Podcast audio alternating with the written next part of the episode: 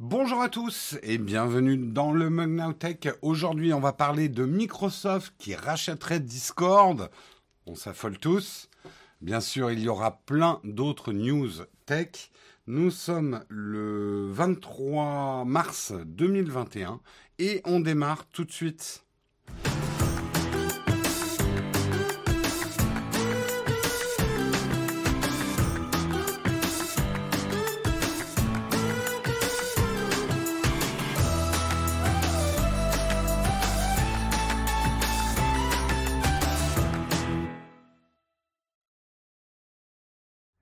Bonjour à tous, j'espère que vous allez bien, que vous avez passé une bonne nuit. Je vois que la chatroom est déjà bien animée. Tout à fait, tout à fait. Salut Lys, salut Oleg, salut Burberry. Très bon pseudo. Salut Verlo, salut Hyponomie, salut Paul Tesson. Bonjour à tous. Vous avez bien dormi? On va attaquer tout de suite. On a du lourd, on a plein d'articles les, modérateurs sont déjà en train de se dire est-ce qu'il va battre le record de retard? Peut-être. C'est le suspense. Faites vos pronostics dans l'émission. Euh, on verra bien. Euh, merci JPEG au kilomètre pour ton prime. Merci Soyu également pour ton prime. Merci Nodule également 59 pour ton prime. Dernière semaine pour toi en direct. Eh ben écoute, tâche d'en profiter, tâche d'en profiter. Euh, allez, on commence, on va voir de quoi on va parler.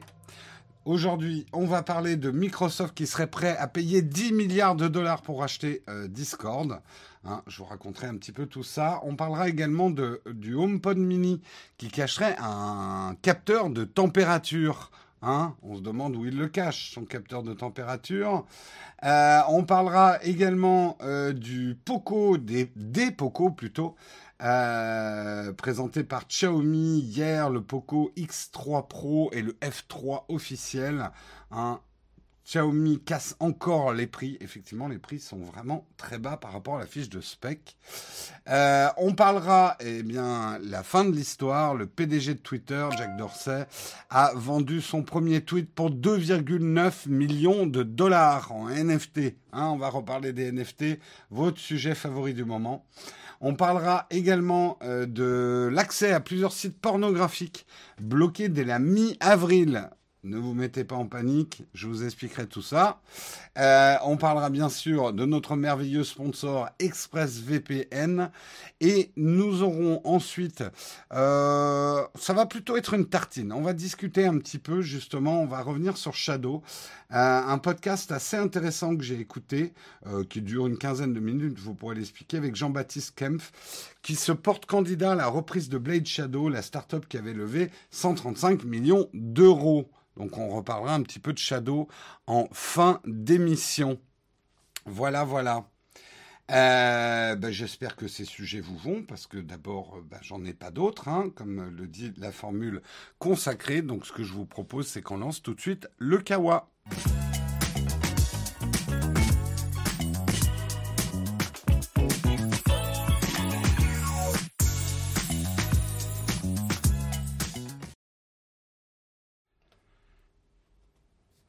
J'ai dit 2020 au lieu de dire 2021, c'est possible. J'ai, ça m'arrive, hein. ce genre de conneries. Hein. Toujours bien de se donner un, an de moins.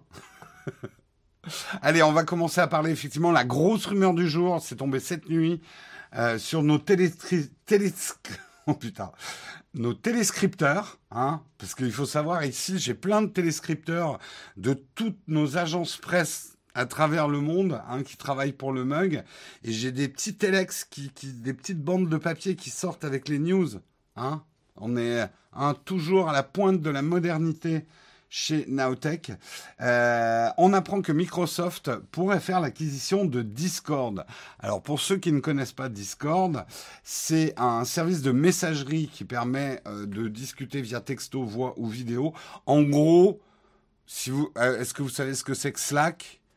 À quoi ça pourrait s'apparenter aussi? Oui, non, c'est c'est comme Slack, mais pour et par les gamers. Voilà, en gros, c'est un petit peu ça. Disons que c'est l'ADN de Discord. C'est un, un, grand chat pour des communautés de, gamers avec du vocal aussi. C'est là où on se regroupe pour faire des raids dans World of Warcraft, etc. Donc si vous n'êtes pas gamer, vous connaissez peut-être pas Discord. La plupart des gamers qui jouent euh, en réseau ou jouent avec des amis connaissent Discord. Euh, c'est un petit peu ça. Et alors, pour le moment, un accord serait imminent, mais c'est pas encore signé. Discord considère toutes les offres. On en reparlera justement. Il y a d'autres offres ou même l'éventualité de rentrer tout seul en bourse afin de ne pas être acheté. Donc euh, c'est aussi une possibilité euh, pour l'instant. Les Discord, Slack, c'est les nouveaux forums d'il y a 15 ans. Je sais pas quel âge ça a, Discord. C'est pas si vieux que ça. Hein. Pas si vieux que ça. Je donnerais moins de 10 ans Discord. Je me donnerais même dans les 5 ans. Hein. Je ne sais pas quand ça a été inventé, Discord. C'est relativement récent. Euh, ça serait un achat très conséquent hein, quand même pour Microsoft, même s'ils ont une, belle trésor, puisque on évalue aujourd'hui Discord à plus de 10 milliards de dollars. Euh, c'est effectivement un réseau qui a énormément de succès. Euh, énormément, énormément de succès. C'est vrai que la communauté des gamers, c'est quand même énorme. Et il faut savoir aussi, Discord est utilisé pas que par les gamers. Nous, par exemple, c'est ce qu'on utilise pour gérer euh, la, société euh, qui, gère Naotech. on utilise ça comme un outil de travail, Discord, parce que d'après les tests qu'on a fait, pour nous, c'est un des plus performants et surtout, il est gratuit. Alors, il est gratuit. Ils vendent pas de données. Euh, Discord. Ils ont des formules payantes. Reste, et ça, ça va être un des gros points d'interrogation, que pour l'instant, c'est une plateforme qui est largement déficitaire. Enfin, largement, je sais pas, mais qui est déficitaire. C'est-à-dire, pour l'instant, Discord coûte plus d'argent qu'il n'en rapporte. Ils sont basés effectivement sur des modules payants euh, pour avoir euh, des, des, possibilités de serveurs, mais énormément de gens l'utilisent gratuitement en fait. Euh, non, non, ils gagnent pas d'argent, ils en perdent hein, pour l'instant. Hein. Ils sont encore en mode start-up à cramer du cash. Hein. Euh, ils sont absolument pas rentables. Donc, ça peut poser des questions effectivement sur comment la rentabilité va être atteinte plus tard et euh, comment ils vont mettre un braquet sur leur euh, sur leur business model. Je pense que beaucoup de gens qui utilisent Discord et nous les premiers, on est prêts à payer pour certaines choses. Euh, parce que c'est devenu un outil de travail majeur dans notre journée, même essentiel. Nous, Discord n'est jamais fermé hein, chez Nowtech. C'est surtout en période de pandémie, c'est notre moyen de communication. Hein. donc, en tout cas, ce service intéresserait Microsoft. ils sont d'ailleurs aussi en négociation, il faut pas oublier Microsoft pour acheter TikTok. Hein, Microsoft rachète beaucoup de réseaux. Pas forcément pour en faire des gros succès derrière, parce que c'est un peu le problème. L'image de marque de Microsoft, on n'est pas certain de comment réagirait euh, la, communauté des gamers. Euh, d'avoir un Discord by Microsoft, ça, ça fait pas très jeunes. ça veut pas dire que tous les gamers sont des jeunes, attention. Mais les tendances gaming sont généralement drivées par des jeunes. Euh, Jones, qui ne se dit plus hein, depuis les années 90, on est bien d'accord. Euh, mais euh, mais voilà, effectivement, est-ce que euh, il pourrait être tenté? Il y a des alternatives à un Discord qui existent. J'ai plus les noms en tête. Ça pourrait entraîner des migrations juste parce que euh, ils ont. Alors. Il y a eu des achats heureux, hein, effectivement, de Microsoft. On cite GitHub. Effectivement, GitHub, ça se passe plutôt pas mal, je crois. Euh, l'acquisition, c'est tout le... C'est pas facile les acquisitions, parce que vous avez les acquisitions fusion, euh, et après vous avez les acquisitions, mais on vous laisse tranquille, continuer avec votre communauté, évoluer dans votre coin. faut trouver le bon équilibre. Faut, euh, faut trouver le bon équilibre. Ça serait par contre un achat hautement stratégique pour Microsoft, parce que Microsoft, ils ont quand même un pan gaming qui est énorme. Toute la communauté Xbox, euh, ça pourrait être effectivement énorme. Le truc, c'est qu'a priori, Microsoft n'est pas seul sur le coup, puisque Epic, hein, vous les connaissez bien, Epic Games, le développeur de Fortnite, serait aussi sur l'affaire, ce qui serait un achat assez cohérent aussi, hein, pour intégrer carrément Discord dans leur jeu, dans leur plateforme de jeu, dans leur store. Euh, mais il y aurait également Amazon. Amazon chez qui vous êtes actuellement, puisque Amazon possède aussi Twitch. Twitch, ou même si c'est en train de changer, est quand même un ADN de gamer énorme. Je pense que euh, attardons-nous un petit peu sur cette notion d'ADN de gamer. Parce que les gens se disent peut-être qu'ils ne connaissent pas que Discord n'est fait que pour jouer aux jeux vidéo. Pas du tout. C'est plus pour moi, la culture gamer va au-delà du jeu vidéo. C'est quelque chose d'assez générationnel, mais c'est quelque chose qu'on va retrouver dans l'interface, dans ce qu'on appelle, euh, dans les gens sérieux avec des cravates, la gamification. C'est-à-dire qu'il y a beaucoup de petits trucs à faire dans Discord. Il y a des emojis, il y a des petits moyens de, faire popper des trucs. C'est un peu comme Twitch. Euh, il y a un côté gamification. Euh, qui veut pas dire d'ailleurs que c'est un truc euh, fait euh, euh, débilos, mais c'est juste une manière de faire des interfaces qui parfois pour des générations un peu plus anciennes peut paraître un peu cryptique. Le meilleur exemple pour moi de ça, c'est TikTok. Euh, TikTok qui a une interface juste ce qu'il faut de cryptique pour il faut connaître un petit peu pour être à l'aise et c'est un peu conçu comme des jeux vidéo euh, easy to play, hard to master, euh, des, des trucs faciles à prendre en main, mais les fonctions évoluées, il faut connaître quand même un petit peu. Euh, Discord a ça de particulier par rapport notamment à Slack, c'est qu'il est très très paramétrable. On peut le bidouiller pour en faire vraiment l'espace de sa communauté. Nous, c'est ce qu'on fait avec Nowtech QG. Hein, on a un Discord, il s'inscrit il va pas s'inscrire. Eh ben voilà, parfait. Il est inscrit ici, notre Discord. Voilà, bit.ly slash Nowtech Discord. Donc, vous pouvez y aller. Hein, c'est gratuit. Il y a un espace contributeur avec des chats réservés aux contributeurs, mais il y a aussi un espace général qui est réservé à tout le monde. C'est écrit trop petit, ouais, mais si on avait mis les cartouches plus grands, on les aurait sur la gueule. Donc, euh, achetez-vous de la résolution. Euh, les fonctionnalités de Discord sont très complémentaires à celles de MS Team et permettraient d'améliorer l'offre pro de, de, Microsoft. Je pense, alors nous, euh, je parle d'un point de vue technique, Discord, on l'aime beaucoup parce que c'est un des outils de visio les plus stables et les plus solides. Nous, nos interviews, par exemple, les interviews que vous avez vues euh, dans la vidéo Santé Connectée, ces interviews, alors, il y en a une qui a été faite sous Discord, et on avait vraiment un réseau très défaillant, côté interviewé, euh, de l'autre côté. Discord marche plutôt bien, même avec des faibles qualités de réseau. Euh, bon, alors ça, ça, fait pas tout. Hein. Le son était pas très bon pendant les interviews et tout, parce que vraiment le, le réseau était pas très bon.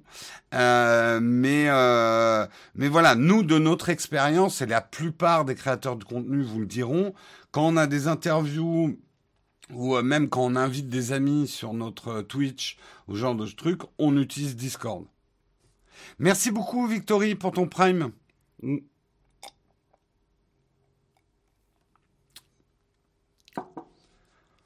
Euh, la question, c'est pourquoi acheter 10 milliards? Parce que, alors, j'ai pas les chiffres, mais Discord, il y a énormément d'utilisateurs à travers le monde. On va chercher. Euh, je vais chercher, je vais chercher. Utilisateur Discord. Euh.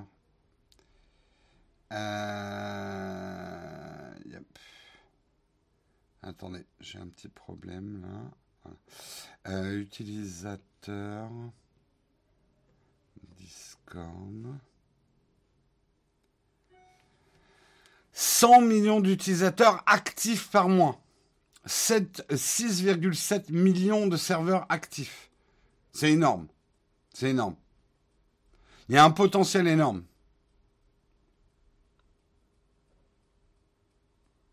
Ça va faire comme Mixer, il rachète pour le tuer. Pas sûr. Pas sûr, pas sûr. Merci euh, CH Prez pour ton prime. Euh, J'ai l'impression que Discord remplace peu à peu les forums d'entraîne. Ah oui, carrément. Oui, oui, euh, les forums d'entraide, euh, notamment jeux vidéo. Enfin, Discord a remplacé énormément de choses. C'est vraiment un point de rendez-vous classique, quoi, euh, Discord. Hein. Si vous n'êtes pas du tout gamer ou dans la culture gamer, peut-être que vous connaissez pas, mais je pense que vous avez tous entendu parler de Discord, quoi. Notamment euh, chez euh, voilà les gens qui utilisent Twitch, il y a toujours un Discord et ce genre de choses, quoi. Discord, ça va finir par un plugin Team. Peut-être, peut-être, mais après, il y a des manières élégantes de faire. Soyons pas forcément défaitistes. Encore une fois, par exemple, GitHub, ça se passe plutôt bien, le rachat par Microsoft. Discord est un mélange entre une messagerie instantanée et un forum. Ouais, c'est un petit peu ça.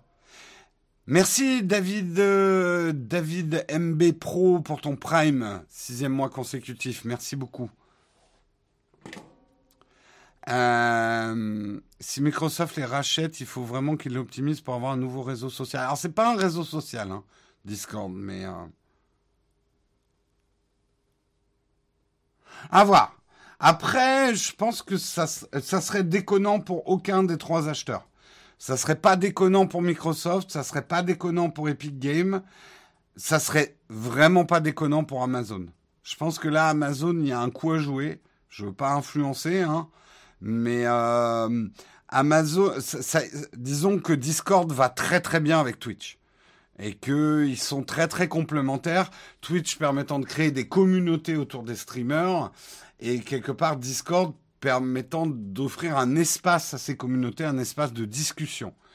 Euh, je pense que ouais, Amazon, ça serait vraiment pas déconnant pour le coup. Euh, oui, on peut espérer que Microsoft passe pas la même merde qu'avec Skype. Skype, j'en entends mais quasiment plus parler, quoi. Et en plus, ouais, avec le Prime Gaming d'Amazon, il y a quelque chose à faire. Hein. Avec, euh, euh, voilà. Amazon avec Discord, ça serait pas mal. Hein. On verra, on verra. Après, Discord se garde aussi l'option de peut-être rentrer en bourse et de rester indépendant. À voir. Il irait très bien avec YouTube. Ouais. Je suis pas sûr que Google dépense 10 milliards de dollars pour renforcer YouTube, qui est déjà difficilement bénéficiaire. Euh, si Google rachète Discord, puis Google, ils ont vachement été échaudés par Google Hein. Je, euh, je sais pas.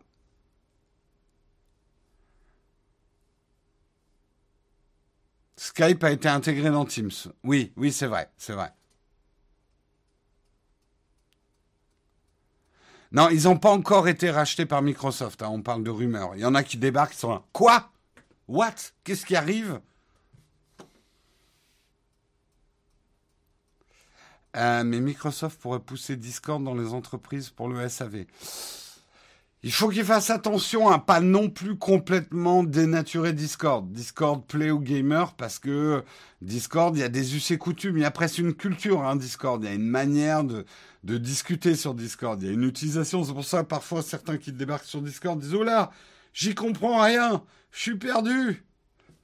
Il y a, voilà, c'est, euh, c'est un peu comme Reddit, c'est un peu, un peu comme TikTok, c'est, euh, c'est un peu comme tous ces réseaux, on va dire, fortement teinté génération Z, il euh, y, a, y, a, une petite courbe d'apprentissage. C'est pas un produit qui est forcément fait grand, grand public, quoi. Leur business model, je l'ai dit tout à l'heure Astuce Design, bah, ils vendent des formules payantes. Mais pour l'instant, Discord est là, enfin, largement, j'en sais rien, mais Discord est déficitaire. C'est pas, c'est pas une entreprise qui gagne de l'argent pour l'instant. Mais c'est courant hein, pour ce type d'entreprise à cet âge-là. Euh, là, leur but à Discord, c'est d'avoir un maximum d'utilisateurs.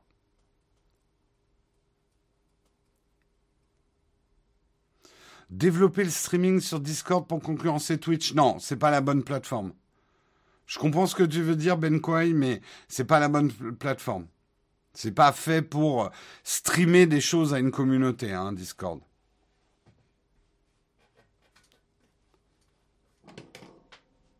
Oui, oui. Après, effectivement, ils peuvent utiliser le moteur Discord, en faire une version Teams, une version entreprise. Il y a des choses à faire, hein, effectivement. Effectivement, effectivement. Euh, Microsoft doit faire comme avec le rachat de Minecraft et laisser l'équipe avec tout de même son appui. Oui, oui, oui, effectivement. Allez, on continue dans les articles. On va parler du HomePod Mini.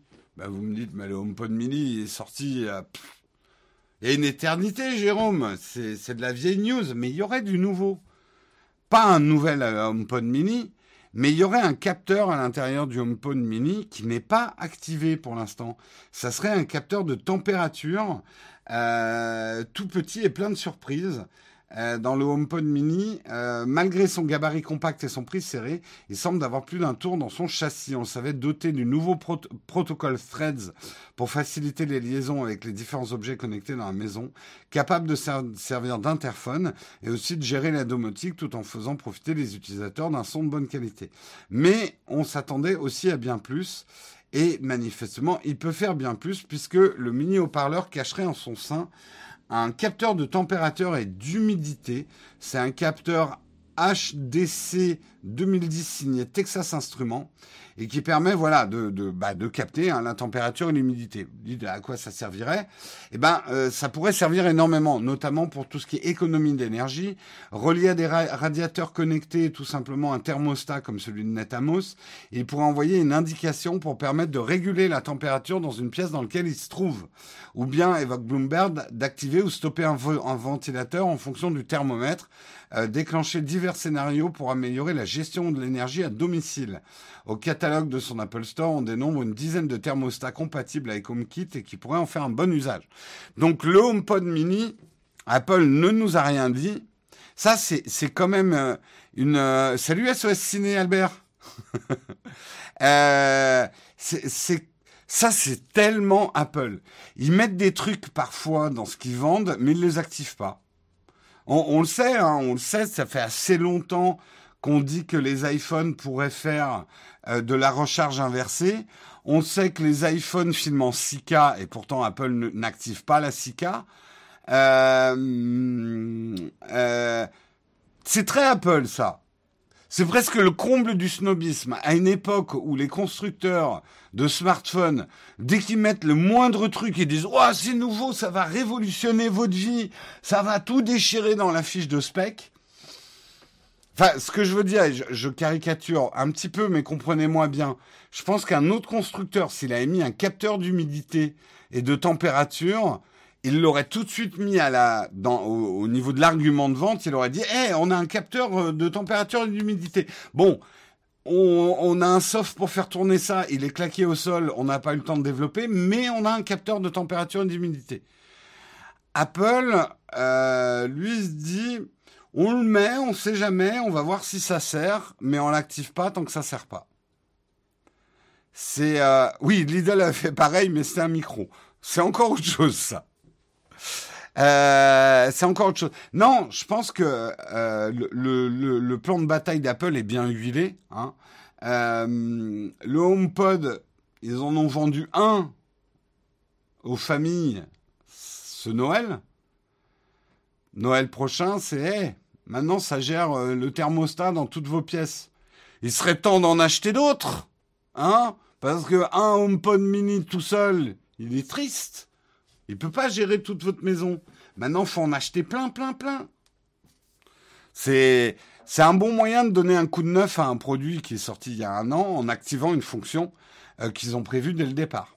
Alors, on pourrait dire que c'est de la rétention technologique. Hein. Euh, je suis tout à fait d'accord avec vous. C'est un peu putassé de la part d'Apple. Mm.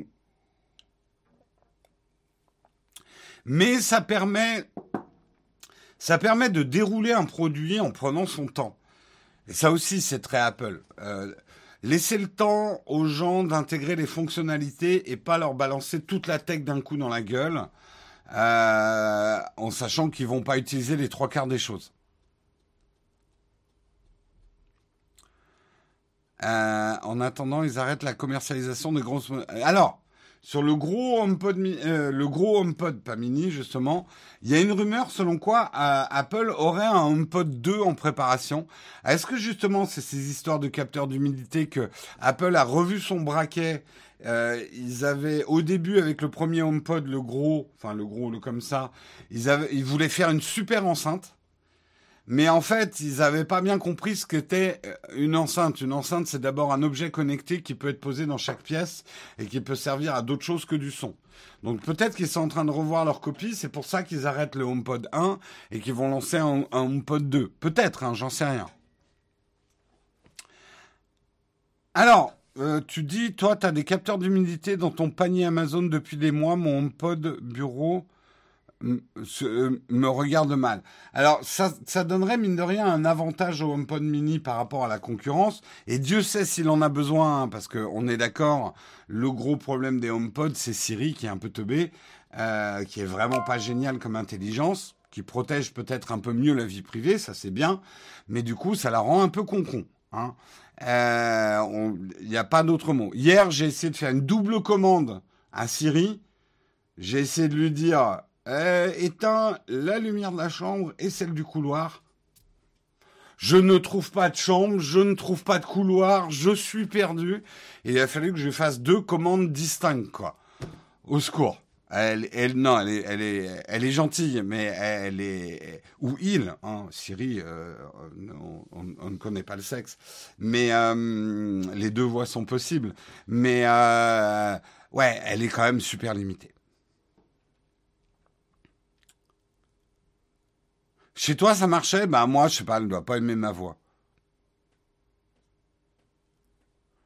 Les nouveaux NetSub ont un capteur de température et d'humidité aussi? Pendant ce temps-là, tu te levais, tu te faisais toi-même. Ah, pas d'accord, Yves. Franchement, euh, le confort de pouvoir rester sous sa couette et d'éteindre les lumières par une commande vocale, on s'y fait vite, hein, je te le dis juste. Ah oui, c'est du confort. Ah mais à ce moment-là, euh, mon bon monsieur, euh, autrefois on se levait pour aller éteindre la lumière. Oui, on se levait aussi pour rajouter du charbon dans le poêle. Euh, et puis avant les poêles, les poêles à charbon, hein, bah, on, avait le feu de cheminée et avant les cheminées, bah, on faisait le feu dans sa gueule. Est-ce que c'était mieux? J'en sais rien. Mais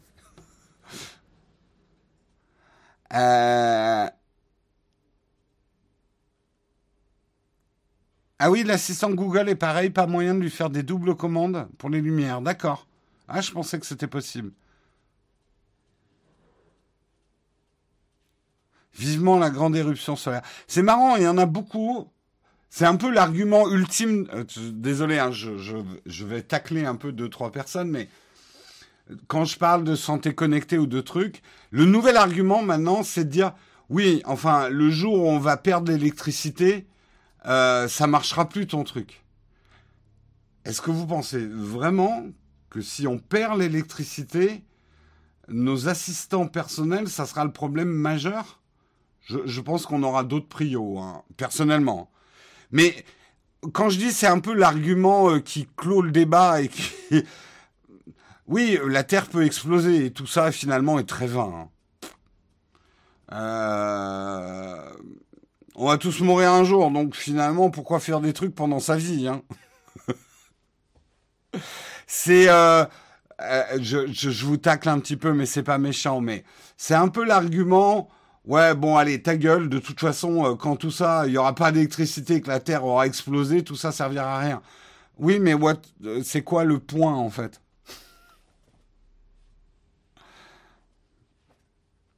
Oui, l'autre priorité sera comment on fait nos pizzas. non, je pense que la première ta première priorité, ça sera comment je vais défendre ma pizza congelée contre le voisin qui me regarde avec envie. Ce sera ça ton premier. Le premier truc à prendre dans ces cas-là, c'est choper un couteau.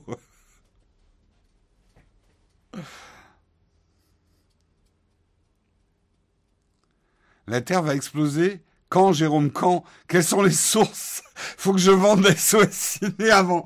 Albert, et vends vite, hein. Vends pas cher, vite. Certains disent demain, hein. Là, Joël Albert. Ah Comment j'avance dans Valheim sans électricité, mon Dieu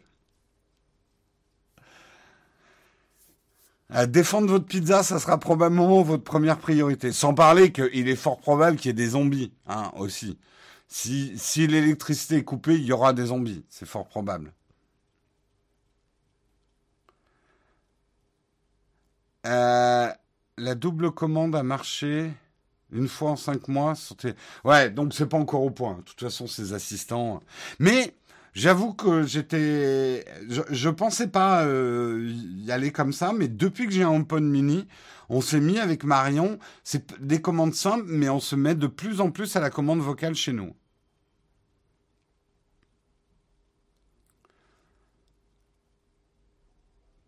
la monnaie n'aura plus de valeur, rien ne sert de vendre. Ouais, mais tu connais pas Albert, il va vendre SOS Ciné, il va acheter des pots de bêtes. La peau de bête, ça sera le nouveau dollar.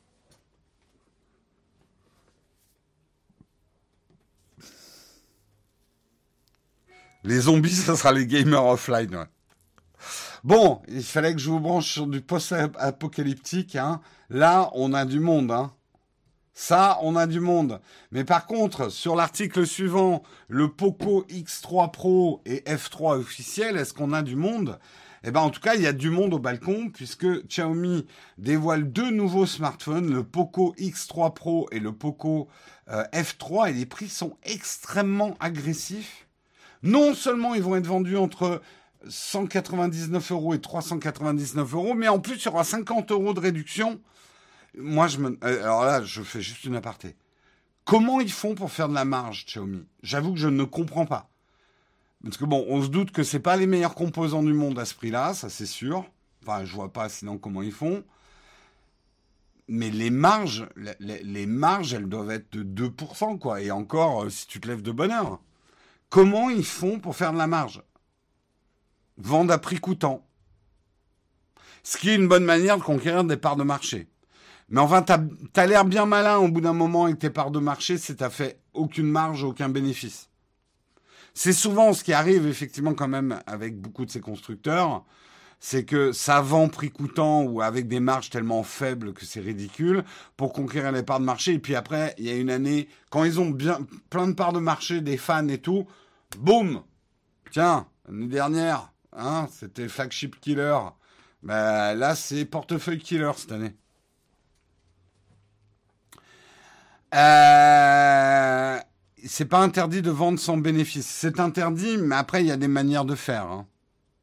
Je, ne parle pas de vente à perte, je parle de, vente à prix coûtant, quoi, en gros.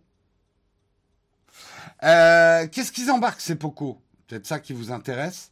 Le Poco F3, c'est un smartphone 5G. Euh, il est équipé d'un écran AMOLED de 6,67 pouces, Full HD+, 120 Hz de rafraîchissement, fréquence d'échantillonnage à 360 Hz, c'est-à-dire la captation de votre doigt sera à 360 Hz, compatibilité HDR10+, luminosité 900 nits, protection Gorilla Glass 5, lecteur d'empreintes digitales intégré, euh, processeur Snapdragon 870, c'est le nouveau chipset de Qualcomm. C'est une version améliorée du Snapdragon, du Snapdragon 865 le plus, euh, et plus puissante théoriquement que le Snapdragon 865 Plus. Il est compatible avec le modem 5G externe Snapdragon X55. Il est accompagné de 6 ou 8 Go de RAM et 128 ou 256 Go de stockage sans extension possible. Pour contrôler la chaleur du SOC, le Poco F3 est équipé d'une technologie appelée le Liquid Cool. Refroidissement liquide, ok. Euh, nous avons inventé une technologie complètement révolutionnaire. Le liquid cool, ça n'a rien à voir avec le refroidissement liquide. Ça, on dirait du Apple. Hein. Euh, nous en dirons plus pendant les tests. Euh, trois capteurs à l'arrière, un capteur selfie à l'avant. Le capteur principal est un 48 mégapixels avec autofocus et détection de phase. Un objectif ouvrant à f1.79. Les capteurs secondaires sont des modèles 8 et 2 mégapixels avec objectif grand angle ouvrant à 2,2 et objectif macro ouvrant à, vous avez vu Mamou, euh, les objectifs macro, euh, ouvrant à f2.4 respectivement. Généralement, l'objectif macro à 2 mégapixels, c'est un peu pour mettre un, troisième capteur, euh, pour que les gens disent, regarde, j'ai trois capteurs. Bon, j'en utilise que deux, mais j'en ai trois. Ça fait un bon bout de temps qu'il y a cette tendance hein, en ce moment. Euh, le second est équipé d'un autofocus standard. Pas de zoom optique, pas de stabilisation optique, hein, il faut bien des compromis quelque part. Capteur selfie est un 20 mégapixels avec un objectif ouvrant un f2.45. Une batterie de 4250 mAh. Charge rapide 33 watts avec un chargeur livré dans la boîte. Euh, deux haut-parleurs certifiés Dolby Atmos. Bref, grosse, grosse fiche de spec quand même encore une fois, hein, c'est qu'une fiche de spec. Alors je vous montre effectivement à quoi ils vont ressembler. Hop, voilà, ils ressemblent à ça. Ils ressemblent à ça. Donc c'est de la 5G. Euh, est-ce que j'ai d'autres visuels? Oui, un éclaté. Ça c'est l'autre modèle dont je vais vous parler. Donc voilà, ça c'est le, si je me trompe pas, ça c'est le F3. Et ils vont également proposer le Poco X3 Pro. Euh, le Poco X3 Pro, alors lui, euh, il aura un Snapdragon 860. Il a, il a pas mal de similitudes quand même avec le F3. Il n'est pas compatible 5G, par contre, euh, mais uniquement 4G. Alors, vu l'extension... Ça y est, d'ailleurs, je voulais vous dire, ça y est, j'ai la 5G. Yeah pas vu. Pour l'instant, je n'ai pas fait grand chose dessus. Mais ça y est, j'ai un 5G sur mon, sur mon smartphone. Euh, il aura une batterie de 5160 mAh.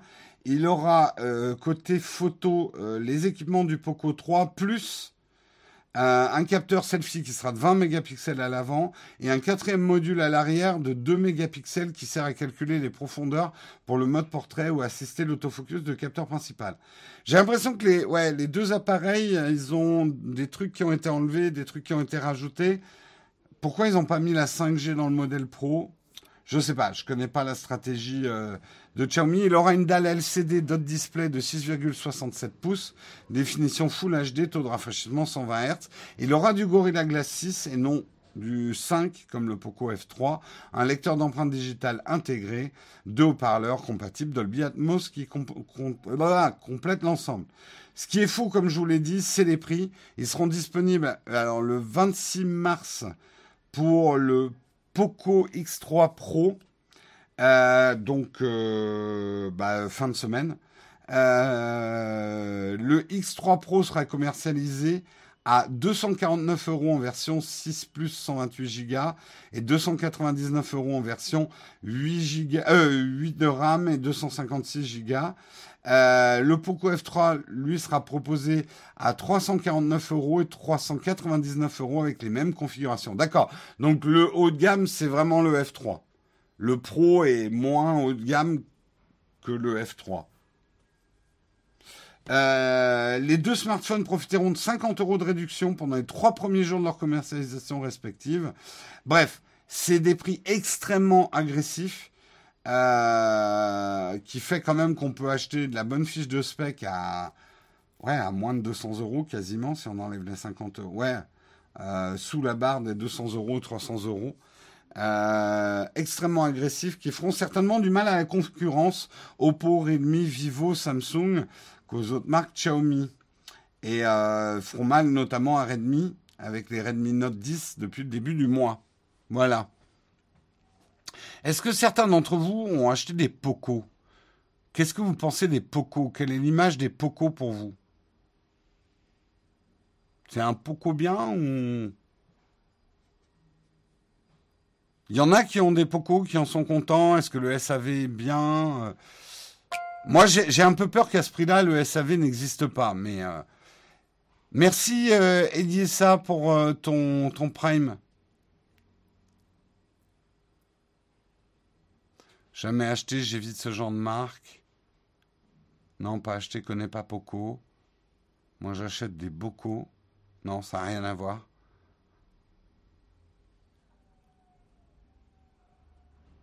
J'en ai un, il est cool. Après, j'ai jamais eu de problème, donc SAV, je sais pas. Ta femme en a un. Le SAV et le suivi des mises à jour risquent d'être très moyens en effet.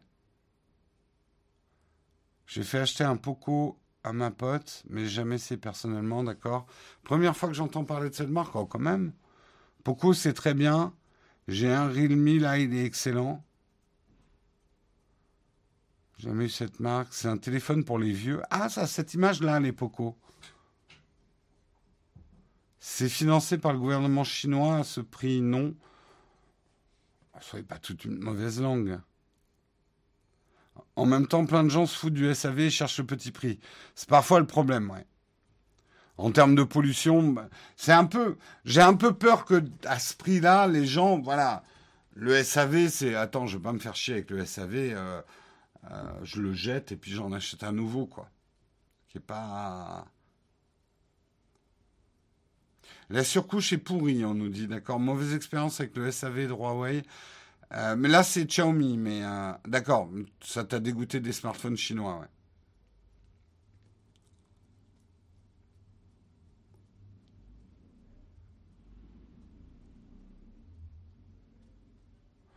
T'as un Xiaomi A3 t'es globalement assez déçu, d'accord. C'est Doro, la marque pour les vieux, on nous dit. Ah, j'ai déjà fait hein, la blague d'Henri IV avec la poule au pot. Hein. Déjà fait. Bon, ça reste une bonne blague.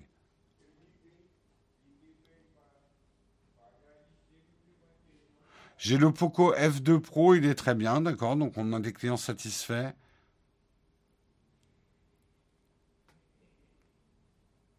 Le SAV, ah oui, Apple c'est cher, mais leur SAV est quand même assez fou, ouais. Il est vraiment très bon. Hein. Non, non, le SAV d'Apple. Alors, peut-être que certains. Le problème d'un SAV, c'est que si tu as eu une mauvaise expérience, tu vas te dire que le SAV est pourri. Mais globalement, le taux de satisfaction du SAV d'Apple est excellent. Euh, moi, j'ai déjà eu des merdes hein, avec le SAV d'Apple. Euh, mais globalement, ils sont, euh, au contraire, c'est service grand luxe hein, par rapport à d'autres. Je trouve. Hein.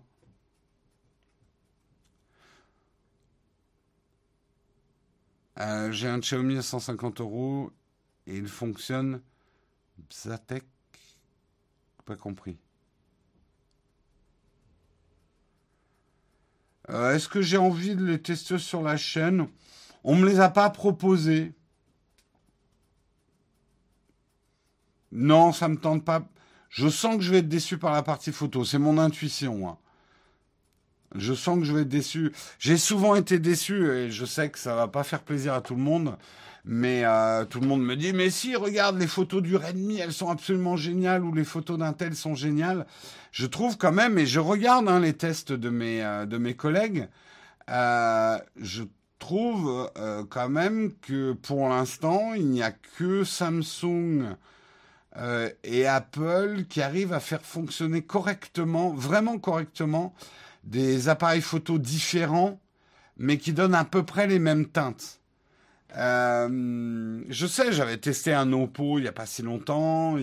J'en teste hein, quand même de temps en temps et généralement le gros reproche que je leur fais c'est que indépendamment les unes des autres, les caméras font des bonnes photos, mais elles se ressemblent pas. On a l'impression d'avoir des appareils photo différents. Et pour moi, c'est un truc que je trouve pas euh, que j'aime pas. J'aime pas avoir un smartphone où j'ai l'impression d'avoir trois appareils photo différents.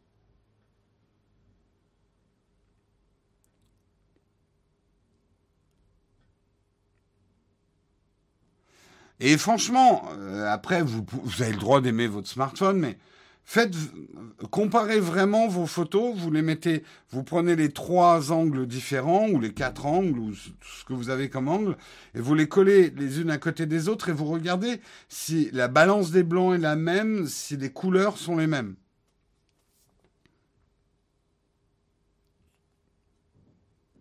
Non, les pixels, honnêtement, on s'en tape hein, en photo. Dans l'absolu, on s'en tape. Hein le nombre de mégapixels. Enfin, c'est une donnée théorique et incomplète le nombre de mégapixels si t'as pas la taille du capteur. Et c'est pas ça qui fait la qualité d'une photo. En tout cas, dans les critères d'une bonne photo, pour moi, c'est bien moins important que la qualité de la lumière et de la qualité des couleurs, quoi. Oppo, j'avais trouvé ça pas mal, hein, quand même. Le dernier que j'ai testé au niveau photo. C'est au niveau vidéo où ah, ça piquait un peu, quoi.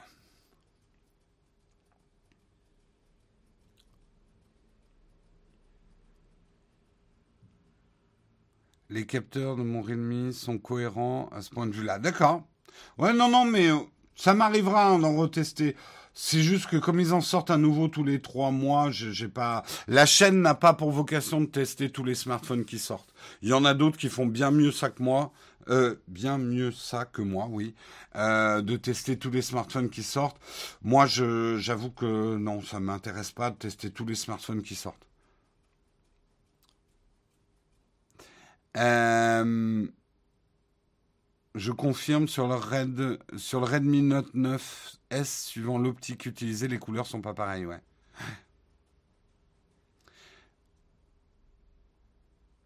Euh, euh, L'Oppo Find X2 Pro, oui, j'avais fait. Alors, c'était pas vraiment un test, mais. Si, j'avais fait quand même un unboxing, je crois, je sais plus dessus. Non, les. Les mégapixels présents n'ont jamais été importants. Je l'ai expliqué là quand j'avais été invité chez Frandroid. Mégapixel n'est qu'un des composants d'un triangle de spec que vous devriez toujours avoir en tête. C'est-à-dire que si on vous donne juste les mégapixels, c'est pas une info assez importante, euh, suffisante. Il vous faut les mégapixels rapportés à la taille du capteur et comment est traitée l'image derrière? C'est ça le, le triangle euh, de, la qualité photo dans un smartphone. Le, problème, c'est que le marketing essaye de vous faire croire que il y a une seule donnée qui est importante. Waouh 106 mégapixels, tes photos vont être réussies. Non. Non, c'est pas comme ça que ça marche. Euh, oui, j'avais fait une prise en main pour le Oppo Find X2 Pro. Après, je l'avais utilisé dans ma vidéo 15 conseils pour faire de meilleures photos avec votre smartphone. J'avais fait toutes les photos avec le Oppo Find X2 Pro. J'avais plutôt bien aimé, ouais.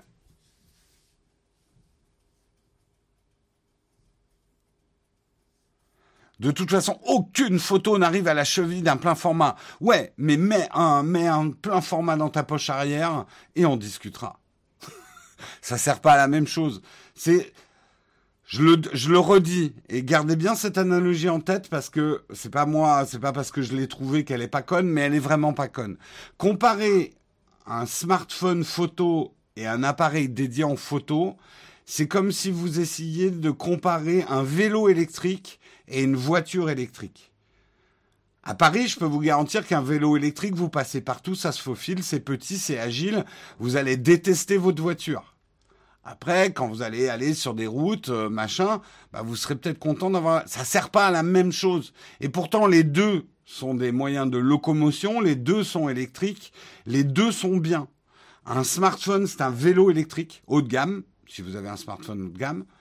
Un appareil photo dédié, c'est une voiture électrique. Voilà mais tu pourras jamais mettre un capteur plein format sur un smartphone dans ta poche arrière. Voilà. Donc, en tout cas, tant qu'on n'a pas découvert quelque chose en science optique qui permettrait de transformer un, du, du, voilà, ça, hein, le verre de ça, d'un vrai objectif, euh, de le transformer en un truc qui, qui fait la taille de la moitié de mon ongle, quoi.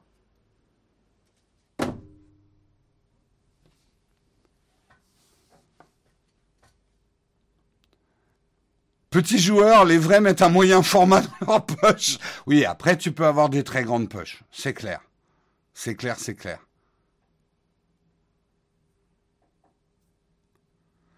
Imagine un YouTuber sur le salon de la photo te demande. Mais c'est pour ça que j'ai cette euh, Oleg, c'est exactement ça. Ça vous viendrait pas à l'idée d'aller voir un influenceur et de leur dire Est-ce que mon vélo électrique c'est aussi performant qu'une voiture électrique? Bah, ça sert pas à la même chose, euh, mec. Ou l'inverse, de dire, est-ce que je peux me faufiler avec ma voiture électrique dans les embouteillages? Ben non. Voilà. SOS Ciné va inventer cet objectif, mais qui dit qu'il ne l'a pas déjà inventé? La goutte d'eau directement sur le capteur.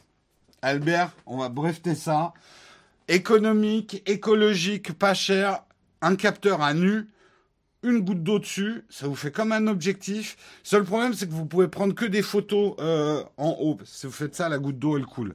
Mais euh, c'est un petit inconvénient. Je vais rien faire du tout, je dors. Albert, quand même, mon idée de la goutte d'eau directement sur le capteur, moi je pense qu'il y a quelque chose à faire. Hein. Je voudrais pas que tu rates un bon investissement, on en reparle tout à l'heure. Euh, allez, on continue. Putain, il est 8h50. Allez, on avance. Le PDG de Twitter, Jack Dorsey, a vendu le premier tweet de l'histoire. On avait parlé de ça, je crois, la semaine dernière avec le gros boom des NFT.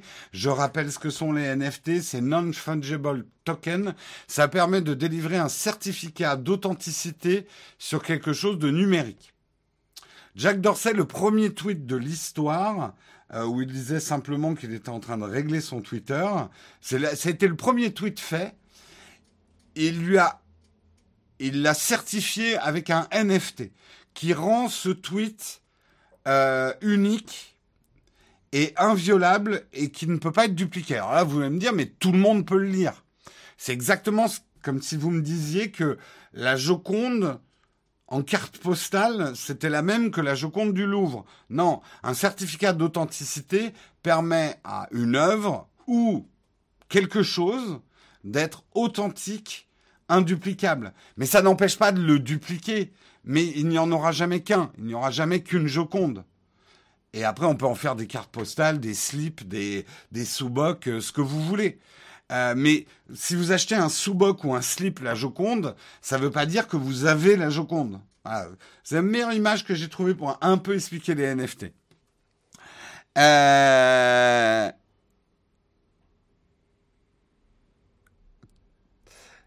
Le sous-boc.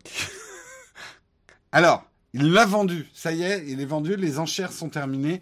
Il avait décidé d'arrêter les enchères à la pile poil à la date anniversaire de 15 ans de Twitter. Et les enchères sont montées jusqu'à 2,9 millions de dollars. Donc il y a une personne dans le monde. Je crois qu'on a le nom, mais je l'ai pas dans cet article. Il y a une personne dans le monde qui s'est acheté le certificat d'authenticité du premier tweet de l'histoire pour 2,9 millions de dollars. Avant que vous sautiez au plafond, que vous jetiez vos vêtements et que vous vous brûliez sur votre sur sur sur vos plaques en disant mais mon Dieu c'est n'importe quoi. 2,9 millions de dollars dans le monde de l'art entre guillemets et des collectionneurs de très haut vol c'est pas c'est beaucoup mais c'est pas fou. Voilà. Achat complètement stupide l'avenir le dira. Encore une fois on va pas refaire le débat mais il y a des gens qui ont acheté des pièces d'art hein, des urinoirs qu'on avait mis en expo euh, des crottes de chiens que des artistes avaient utilisées. Ou dans l'art moderne, il y a des choses, vous dites, mais ça, ça peut pas valoir ça, c'est n'importe quoi. C'est juste un vomi de lait sur un carrelage. On vous demande pas de comprendre. de toute façon, on vous demande pas de l'acheter. Euh, le tweet disparaît, mais le certificat, euh, même si Twitter disparaît, le certificat NFT, alors bien sûr, quelqu'un va me dire, oui, mais s'il n'y a plus d'électricité dans le monde, je ne pense pas que les NFT seront le problème majeur de l'humanité si on n'a pas d'électricité dans le monde, hein, je redis. Euh, ça certifie que tu es propriétaire d'un truc qui n'existe plus, c'est sympa. En fait, vous n'avez pas encore fait le shift mental de la dématérialisation. Pour vous, un objet n'est vrai que quand vous pouvez le prendre en main. Voilà, ça, ça c'est vrai. Ah, ça fait du bruit. Merde, je l'ai pété. Euh, ça, c'est vrai. Donc, ce que vous êtes en train de dire, par exemple, c'est que euh, l'armure que vous avez sur votre personnage dans Fortnite ou dans World of Warcraft n'est pas vraie. C'est un débat philosophique extrêmement intéressant. Pour vous, et je pense qu'on va être les dernières générations à penser comme ça, pour vous, il faut que le, bien existe physiquement pour qu'il ait une valeur, en fait.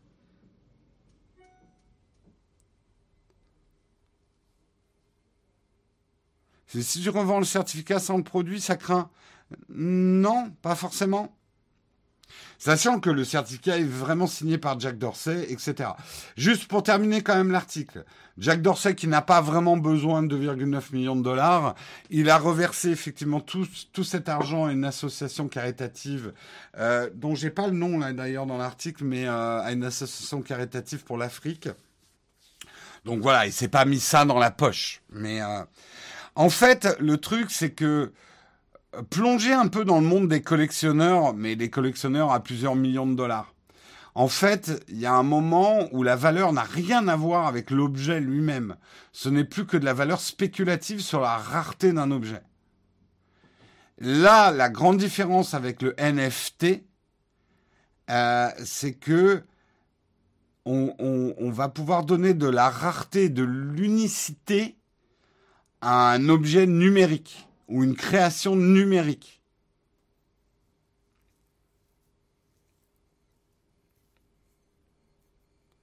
Ces infos sont reprises par... Ah mais ouais, ces infos sont reprises par les médias traditionnels pour dévaloriser le NFT à l'époque Internet et repères pour les ventes d'armes. Je pense, moi, rien que... Et je critique pas du tout vos réactions. Hein. Euh, mais je pense que les réactions, moi, me font dire que le NFT, ils ont... Il y a, quelque chose de fort qui est en train de se passer parce que justement, en tout cas dans le domaine de l'art, ça choque énormément. Généralement, les, les, révolutions artistiques, ça se passe souvent comme ça. Hein.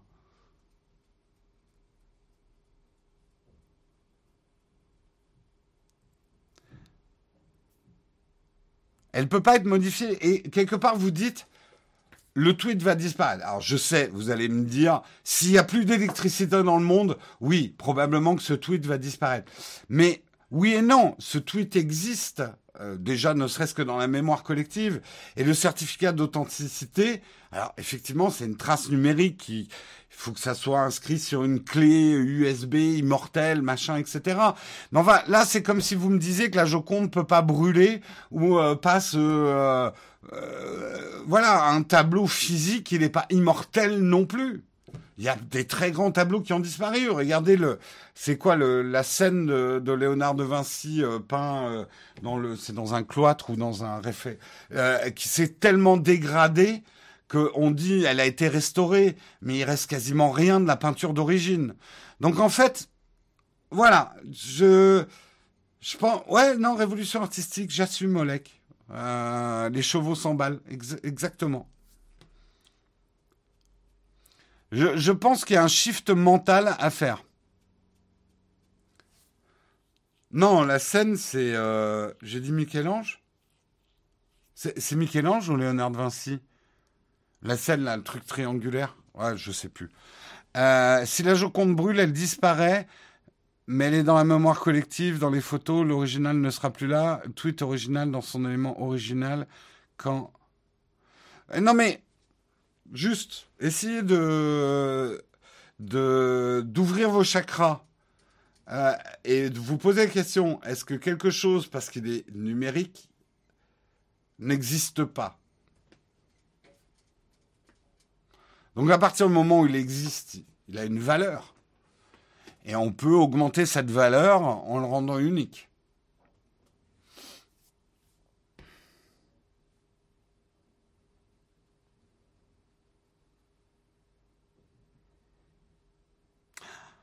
Il y a une différence entre une reproduction sur une carte postale et une copie bit à bit. Je comprends ce que tu veux dire. Toi, ce que tu es en train de dire, c'est qu'une œuvre, numérique est duplicable à l'identique puisqu'elle est numérique. Il y, a, un débat intéressant sur la technicité des choses. Je pense que euh, les réactions des gens à la première photographie étaient d'y voir quelque chose qui était presque une copie parfaite. Euh, mais je comprends ce que tu veux dire. Ça peut effectivement poser un, problème. Par contre, il faut bien comprendre que le NFT, lui, est peut-être numérique, mais n'est pas duplicable. Il n'est pas piratable. Euh, il est, euh, ça, le rend pas duplicable en fait.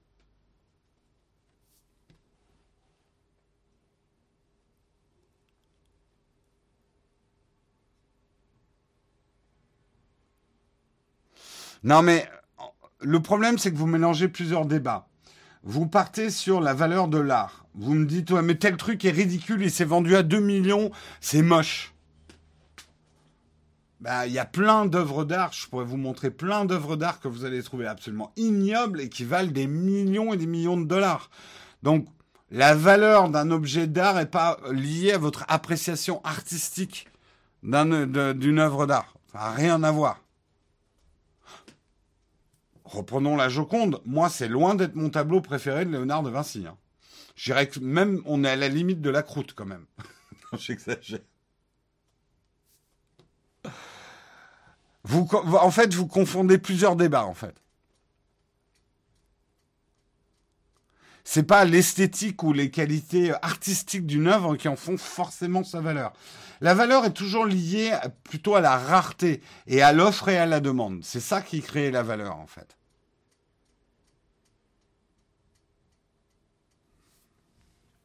C'est une techno qui sera hackée. A priori, c'est pas hackable, hein, le NFT. Justement, c'est protégé par le blockchain, etc. Bon, ah, peut-être que on va, des petits malins vont trouver un moyen de générer des faux. Les vols qu'il y a actuellement autour du NFT, c'est plutôt des vols d'œuvres. C'est-à-dire des petits malins euh, collent des NFT à des tweets qui ne leur appartiennent pas et vendent ces certificats sans l'accord de, euh, l'artiste en amont mais ils n'ont pas, ils sont pas arrivés à dupliquer des NFT en fait. Je reste quand même sur l'idée que le tweet n'a d'intérêt que n'a d'intérêt de l'avoir que s'il reste présent et visible sur Twitter. Bah, je sais pas. Prenons par exemple le, la première constitution euh, américaine. Voilà, c'est une feuille de papier euh, imagine qu'on puisse en faire un certificat d'authenticité et dans un accident euh, dans une bibliothèque, la première version de la déclaration d'indépendance des États-Unis, donc juste un truc écrit, bon, assez important hein, quand même, une constitution. Je suis pas en train de comparer le premier tweet de l'histoire à la constitution américaine, mais juste pour vous dire une trace écrite de l'histoire. Euh, même si elle disparaît et qu'on arrive à garder son certificat d'authenticité, peut garder sa valeur. Et aujourd'hui, vous trouvez ça très trivial. Un tweet, c'est rien. Le premier tweet de l'histoire, tout dépend euh, ce que vont devenir les réseaux sociaux dans les 50, 100 ans, 200 ans, 2000 ans à venir. Voilà. Euh, imaginez, alors juste hypothèse, imaginez que dans 1000 ans, on existe encore les réseaux sociaux. Bon, on sera directement branché avec nos cerveaux un grand truc neuronal. Ou alors il y aura une panne d'électricité générale, on aura tous disparu. Je ne sais pas, hein, toutes les hypothèses sont possibles, mais imaginons, on survit, on a encore les réseaux sociaux. Imaginez la valeur du premier tweet de l'histoire. Imaginez la valeur du premier tweet de l'histoire.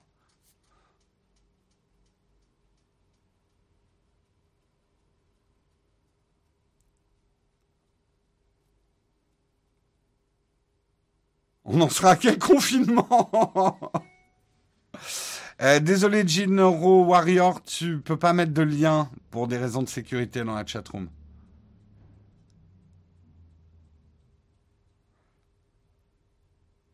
Non, ce qui fait la valeur d'une œuvre monétaire, hein, sa valeur monétaire, c'est même pas l'idée, la pensée qu'elle véhicule, c'est sa rareté en fait, et l'offre et la demande. Si beaucoup de gens veulent l'acheter et qu'elle est très rare, le prix grimpe. Voilà.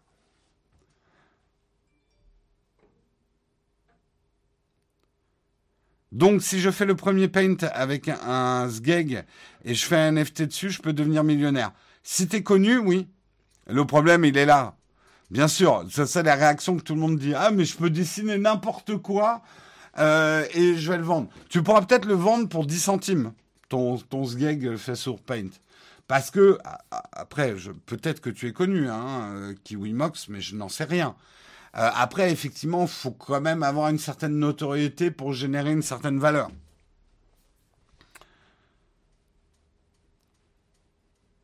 Donc, euh, non, ça marche pas comme ça. C'est comme de dire, oh mais la peinture moderne, c'est facile. Moi, je, je, je pète dans un pot de peinture, je mets une toile dessous et je vends ça à un million.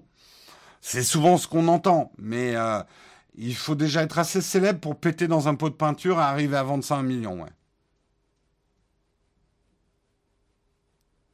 Le mec avec ses photos qui a vendu 30 millions était connu. Oui, oui, oui, oui. Enfin, les artistes qui vendent des œuvres à plusieurs millions, ils ont une notoriété, une rareté, ils sont sur le marché de la spéculation artistique. Euh, voilà quoi. Le coup du carré blanc sur fond blanc, tout à fait. Mais voilà, ce, qu'on cite toujours, c'est euh, l'urinoir, euh, le, nom m'échappe de l'artiste, l'artiste qui avait accroché un urinoir en 1800, je sais pas quoi, à une expo. Et le truc a de la valeur.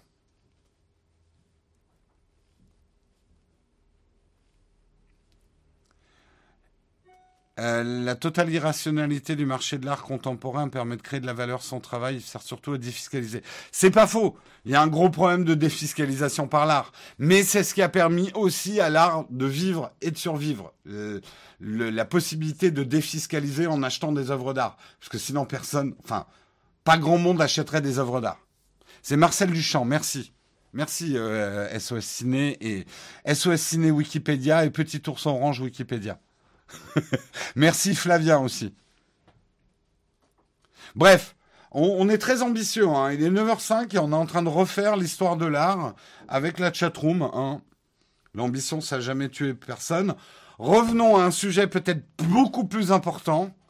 L'accès à plusieurs sites pornographiques bloqués dès la mi-avril. Aujourd'hui, vraiment, je vous fais paniquer hein, dans le... Mauvais choix de mots.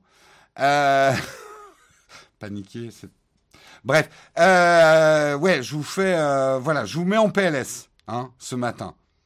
Pourquoi l'accès à plusieurs sites pornographiques serait bloqué dès la mi-avril? Ben, C'est plutôt pour la bonne cause. Euh, depuis le 20 juillet 2020, le fait qu'on laisse les internautes accéder à des contenus pornographiques sans donner les moyens de vérifier correctement leur âge constitue un délit une simple déclaration sur l'honneur n'étant plus considérée comme acceptable. Les législateurs souhaitent que les sites pornographiques contrôlent plus fermement l'accès à leurs pages.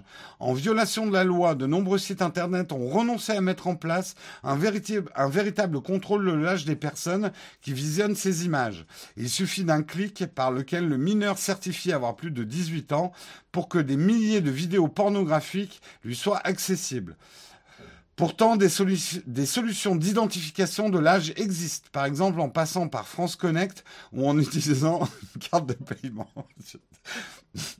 Pas sûr que les gens veuillent se connecter à, Pornhub en utilisant leur identifiant France Connect. Mais bon. Euh, les sénateurs défendant cet amendement en juin 2020. La loi désormais modifiée, le temps des sanctions est venu. Alors, justement, euh, euh, ils avaient jusqu'au 16 mars pour transmettre au CSA leurs observations et rentrer en contact avec l'organisme sous peine de voir une procédure de mise en demeure être engagée. Un nouveau délai de 15 jours pour être accordé à ces sites qui doivent toutefois prendre des mesures empêchant réellement les mineurs d'accéder à leur contenu pornographique avant fin mars. Dès lors, le 15 juillet, le blocage des sites n'ayant pas mis en place de procédure de restriction d'accès suffisante pourrait être décidé, tout comme, et ça c'est intéressant, parce qu'enfin, les législateurs commencent à comprendre comment fonctionne Internet. Parce que bloquer un site, par contre, les exclure des, résultats de recherche, ça, ça met vraiment à mal le business model d'un, site porno gratuit qui euh, vit sur les bannières, hein, sur la pub en fait. Euh, selon Next Impact, le fait d'entrer un numéro de carte bancaire serait inadapté et insuffisant. Donc la carte bleue, par exemple, ça serait insuffisant aux yeux du CSA. Pornhub a fait un sondage. Euh, plateforme leader du marché de la pornographie gratuite sur Internet, a mis en ligne un sondage sur la version française de son site pour demander à ses utilisateurs quelle méthode de vérification de l'âge ils préféraient voir mis en place. Plus de 10 moyens sont listés, allant de l'utilisation d'un identifiant du service public, comme France Connect. Euh, Cédrico a déjà dit non, on va pas utiliser France Connect pour le porno, hein, ça sert pour les impôts. Euh, ou à l'achat d'un pass en bureau de tabac. Bonjour, je mon passe porno, euh, monsieur, s'il vous plaît. en passant par un code SMS fourni par un opérateur mobile. La fourniture, d'un selfie avec une pièce d'identité, ça c'est pas mal utilisé dans le monde des banques en ligne, des néobanques. Vous prenez une photo de vous avec votre passeport à côté. mais je suis pas certain qu'on soit prêt à le, faire pour consulter du porno. Euh, la fourniture d'un selfie avec une pièce d'identité, l'analyse de son visage par un opérateur humain, la présentation d'un document d'identité valide. Alors, il faut savoir que cette loi ne déplaît pas à tout le monde. Une plateforme comme dorsel.com, hein, que vous connaissez bien, soutiennent cet amendement. Pourquoi? Bah, Eux, c'est une plateforme payante. Donc là, il y a forcément un contrôle d'identité. Euh, et eux, ils sont plutôt pour. En fait, ça risque surtout de mettre à mal le porno gratuit. Alors, je sais, certains dans la chatroom vont me dire, mais avant, on se débrouillait très bien avec le catalogue de la redoute, Jérôme. Donc, c'est pas grave qu'on... On en revient au débat. Et avant le catalogue de la redoute, il suffisait de voir une, hein, une, cheville légèrement dévêtue. On était excités pour les trois ans à venir. Euh, attention aux mots que vous. C'est pas parce qu'on est en train de parler de porn que vous pouvez vous répandre euh, à dire tout et n'importe quoi dans la chatroom. Euh, désolé, moi j'ai le droit de dire des trucs que vous, vous pouvez pas écrire dans la chatroom. Hein. On n'est pas dans un monde égalitaire hein, sur Twitch.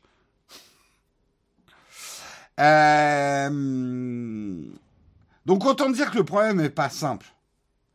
Parce que après ça existe, hein, des contrôles de l'âge sur Internet, comme je vous ai dit, la photo du passeport, ce genre de truc. Je suis pas certain que les gens soient prêts à faire une copie de leur passeport pour aller regarder une vidéo sur Pornhub ou, Hamster X ou, comment il s'appelle déjà le troisième? Euh, X vidéo. Eh oui, je connais. Bah oui. Euh. ah oui, c'est X Hamster, pas Hamster X.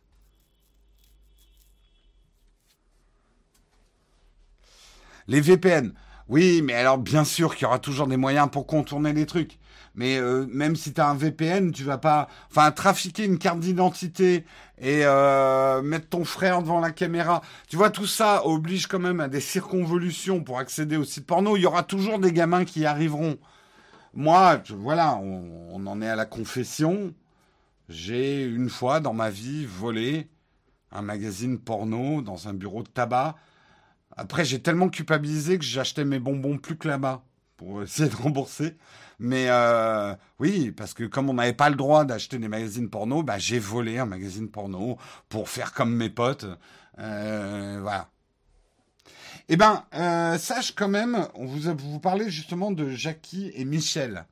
Eh bien, ils ne sont pas en reste, puisque Jackie et Michel ont déjà, un système qui s'appelle le My 18 Pass, dans le, cadre, duquel un tiers de confiance vérifie le document d'identité et la carte bancaire.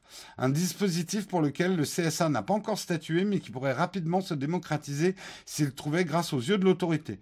Donc peut-être que ce qu'a fait Jackie et Michel suffirait au CSA. Non, mais je sais, mais j'ai honte, hein. J'ai honte. J'ai honte. Mais je l'ai fait. Mes parents avaient un bar tabac presse quand j'étais au collège. Je fournissais tous mes potes. Pas mal.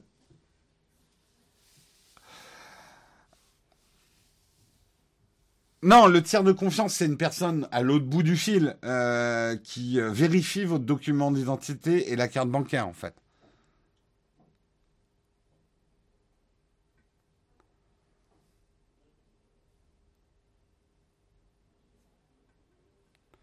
Je vois aucun moyen de contrôler l'âge sans donner des informations comme le visage trop personnel. Ah oui, ça c'est sûr.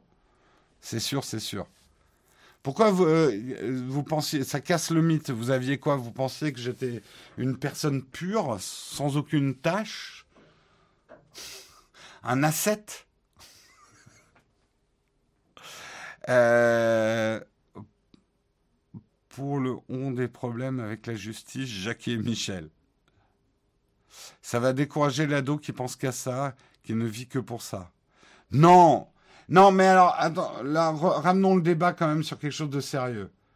C'est quand même pas top que des gamins, parce que quand on parle de gamins, Alors là, vous êtes en train de penser à l'ado boutonneux. J'ai du porno. Bon, celui-là, ok. Mais euh, que des enfants de moins de 10 ans aient accès à du porno facilement, et du porno trash hein, quand même.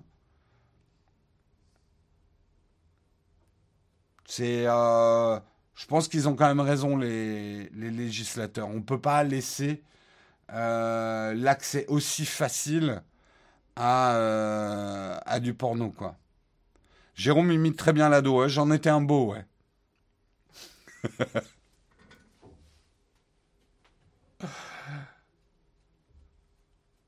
J'imagine pas la galère comme je suis une meuf. Oui, alors, ouais, on, Vaillard, on pourrait en parler aussi, parce que là, effectivement, euh, j'ai parlé surtout du porno, entre guillemets, masculin, mais l'accès au porno féminin.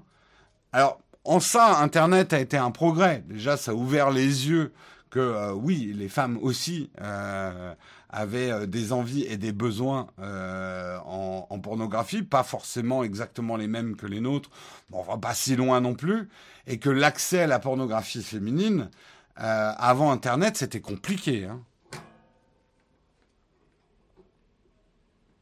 Quand je dis la pornographie féminine, la pornographie pour les femmes.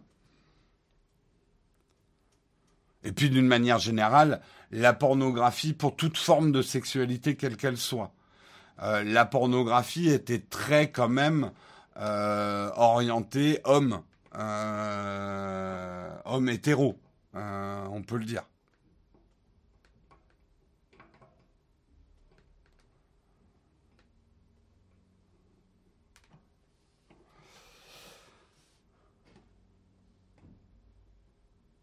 Tout ça parce que les parents sont irresponsables.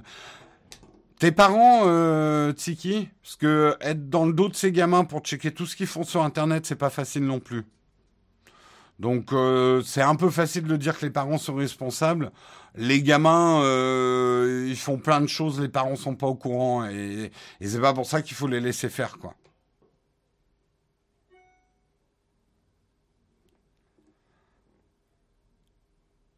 Couper le porno en plein confinement, c'est rude.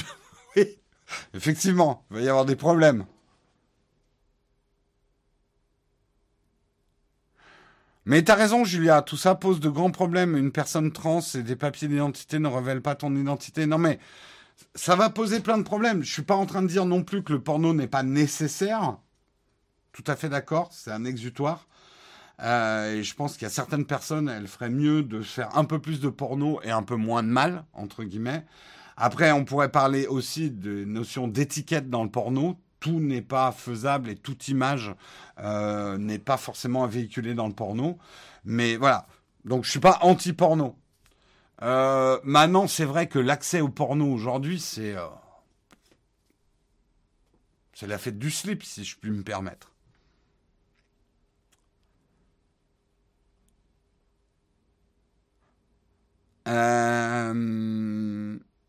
Je suis parent et je check et ce que fait ma fille de 14 ans. Jusqu'au jour, tu vas t'apercevoir qu'elle faisait plein de trucs que tu n'étais pas au courant. Désolé, mais ça va peut-être être le cas, hein, Electribe.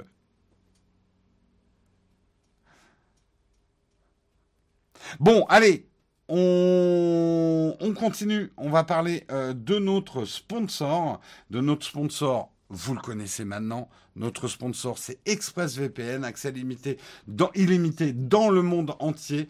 Vous avez, grâce à euh, le mug, 3 mois gratuits sur abonnement de 12 mois.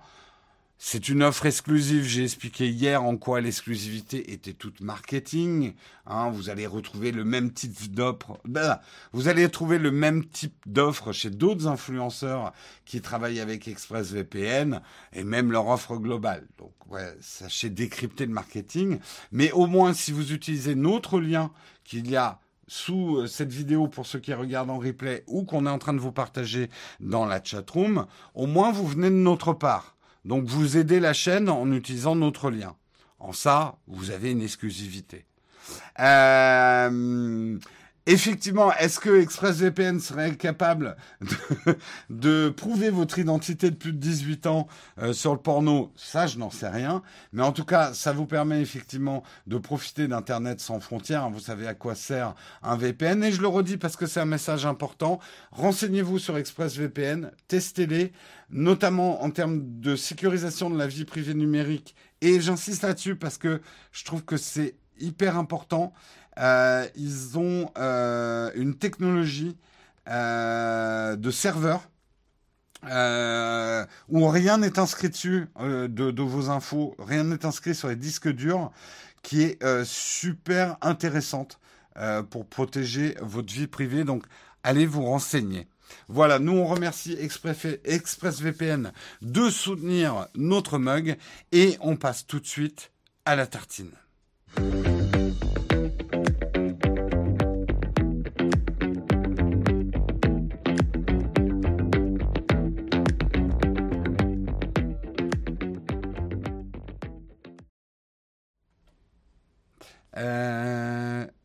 Vous savez si Docs peut être utilisé depuis l'étranger avec ExpressVPN Pose-leur la question. Je n'ai pas eu l'occasion ces derniers temps d'aller à l'étranger pour tester, mais n'hésite pas à leur poser la question, à ExpressVPN. Euh, parler du porno et après faire une pub pour le VPN. Eh, malin quand même. Je pas fait exprès.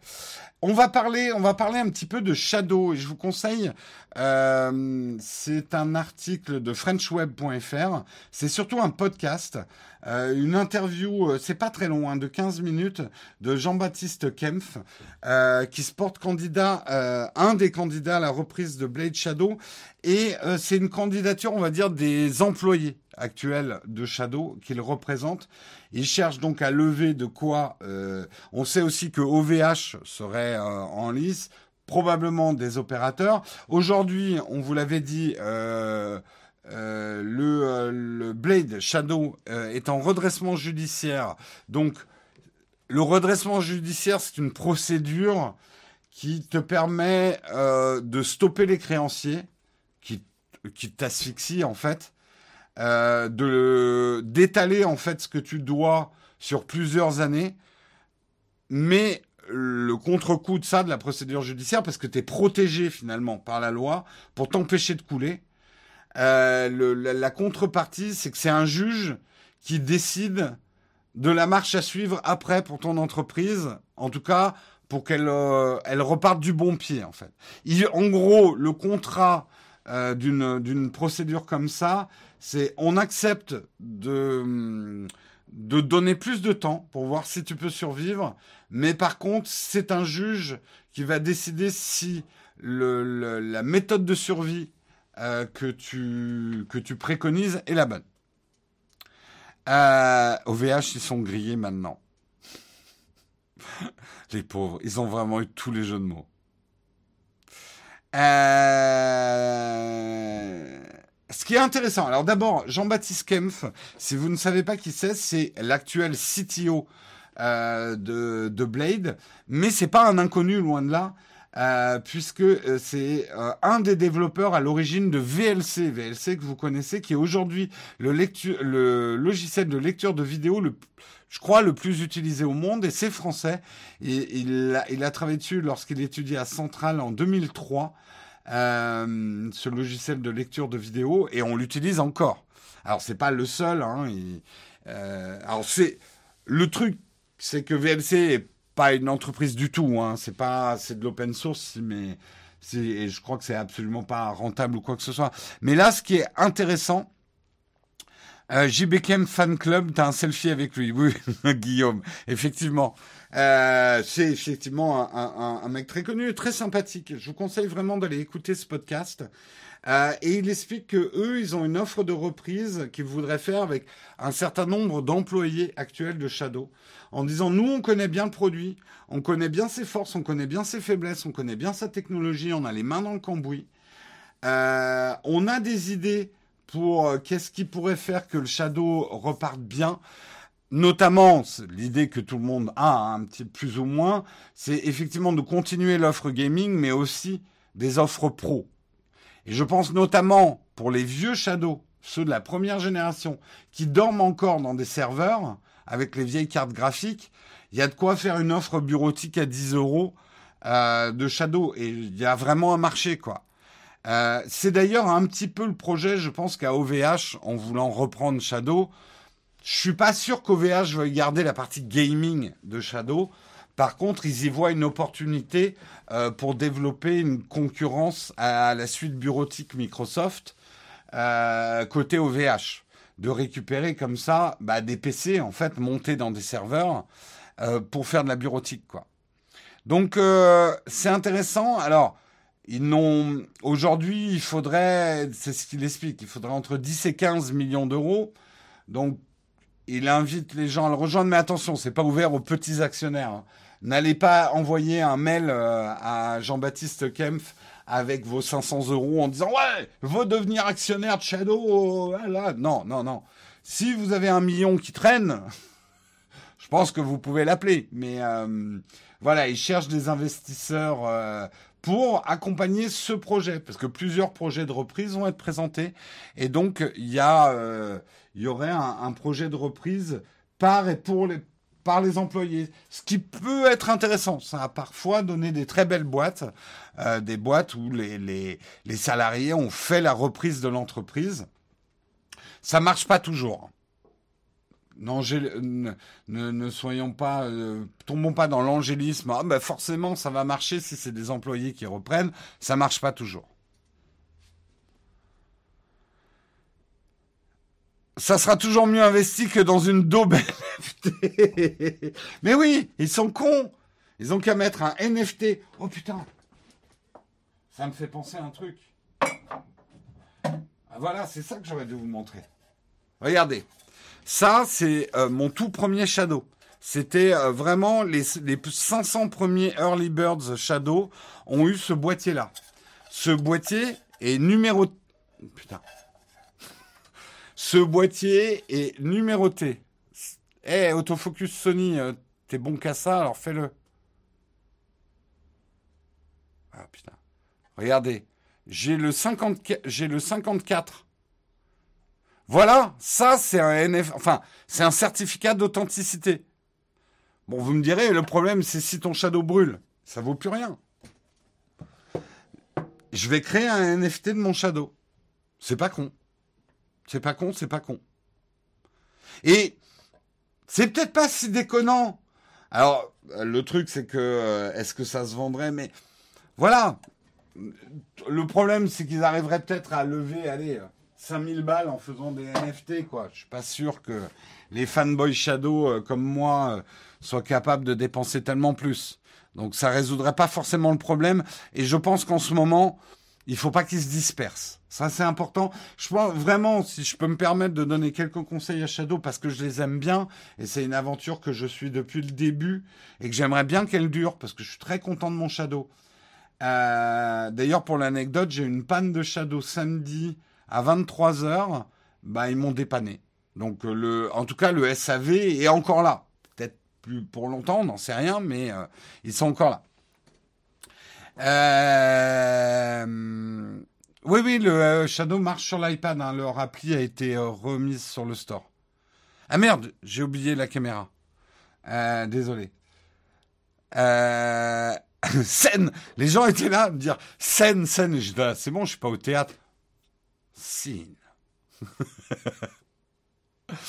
Euh, oui, bah désolé, c'est pas facile de faire la régie, de faire l'émission en même temps et de donner des conseils à Shadow. Ouais, focalisez-vous les mecs, focalisez-vous. Euh, ça a été un des problèmes, mais je comprends aussi nature un peu dispersée de Shadow. Beaucoup d'idées, beaucoup de trucs absolument géniaux. Euh, faire, accomplir, ne plus dire ne, plus dire qu'une chose existe avant qu'elle existe. Euh, le double écran, n'en parler que quand il sera vraiment, vraiment, vraiment là. Euh, Jérôme qui conseille de se focaliser. Ben oui, parce que je connais bien les travers de, du feu d'artifice. Et moi, je suis pas capable de me focaliser sur. Je dis pas aux gens de faire comme moi. Attention. Vous confondez. Il reste que deux minutes. Putain, ça va être le FAQ le plus court. Allez, on se donne 10 minutes d'FAQ. Oui, je suis en retard. C'est comme ça. Bref, je vous conseille d'aller écouter ce podcast. C'est une aventure euh, qui est intéressante. Quelle qu'en soit l'issue euh, de Shadow, c'est une aventure intéressante. Et contrairement à ce que certains m'ont dit, ça veut absolument pas dire que le cloud gaming est mort. Hein. Les gens disent Ah, on t'avait bien dit, le cloud gaming, ça marchera jamais. On verra. Je me trompe peut-être. Mais je pense, je pense juste que c'est pas un chemin facile, le cloud gaming. Mais je pense quand même que c'est l'avenir, en tout cas d'une partie du gaming. Pas tous les ordinateurs de, de gamers vont pas disparaître. Rassurez-vous, votre tour multicolore, vous pourrez toujours l'acheter. Il n'y a pas de problème. Mais il y a plein de gens que ça intéresse vachement d'avoir un PC de gamer ou une console de gamer dématérialisée. Allez, on fait un camp de fac, plus rapide possible.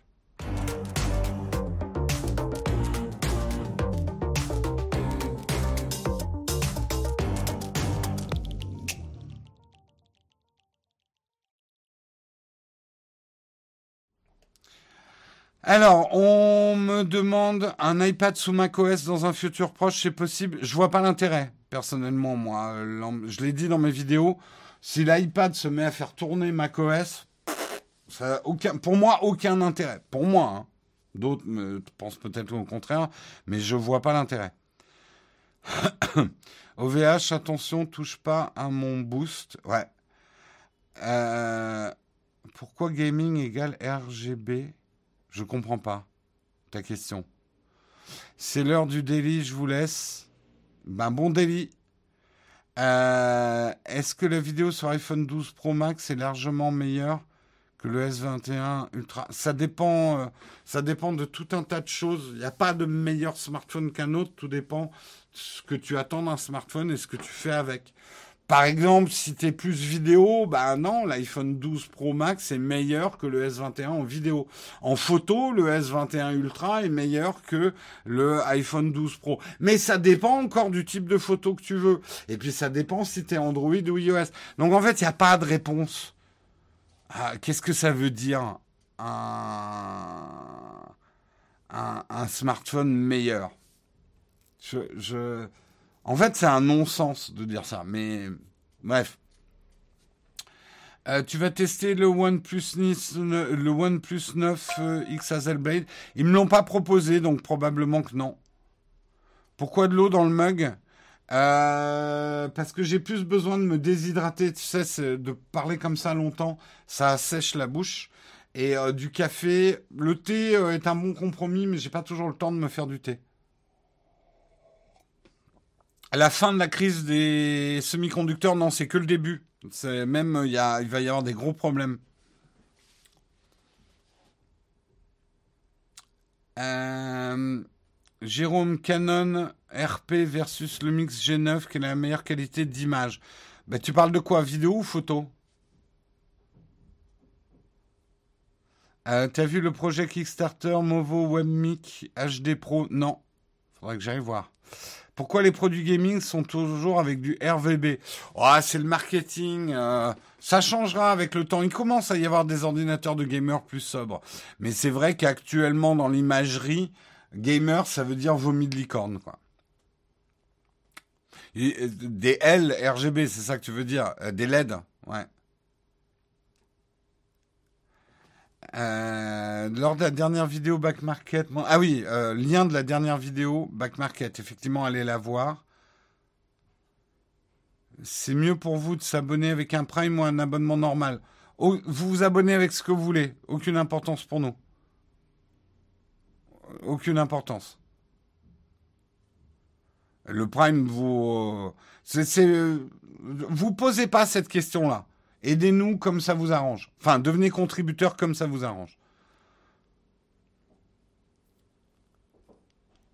Euh, ça y est, Jérôme est fâché. Mais non, je suis pas fait. Il y a plein de gens qui me disent Ouais, t'es triste, t'es de mauvaise humeur en ce moment. C'est pas impossible, effectivement, que ces confinements. Bah, je suis comme tout le monde, hein, je suis humain. C'est pas facile de travailler. Il y a... Là, euh... ça désorganise pas mal le boulot, alors qu'on a beaucoup de boulot. Donc oui, je suis un peu fatigué, oui, je suis un peu sur les nerfs.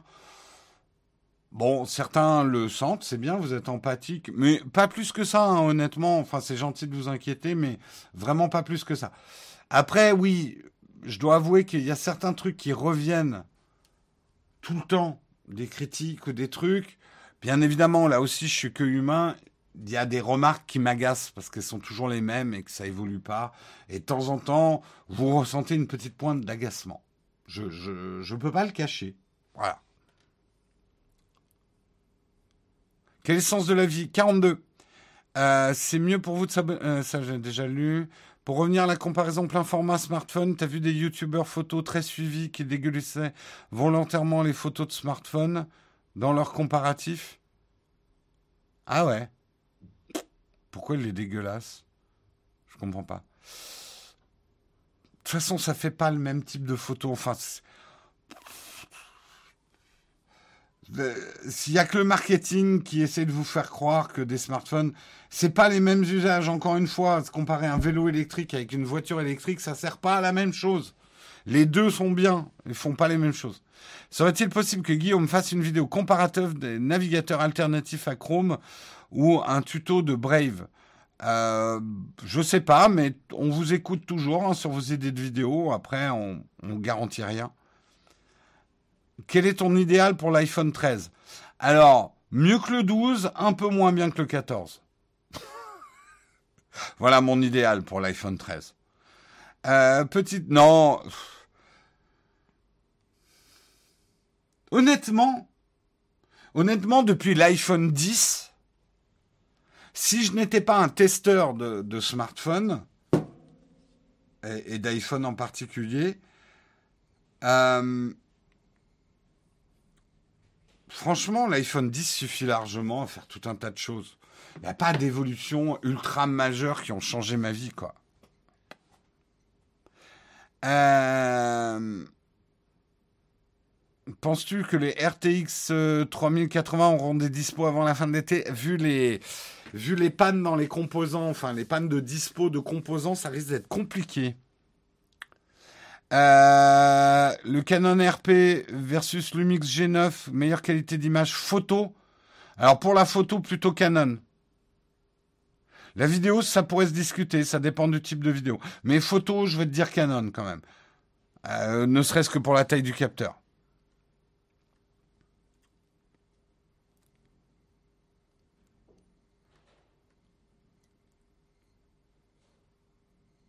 Euh, je t'ai demandé pour le Prime car j'aide aussi une autre chaîne. Ah bah dans ce cas-là, aide-nous directement avec un abo, oui. Euh, le, problème d'une Prime, c'est que tu dois y penser tous les mois à le renouveler. Hein.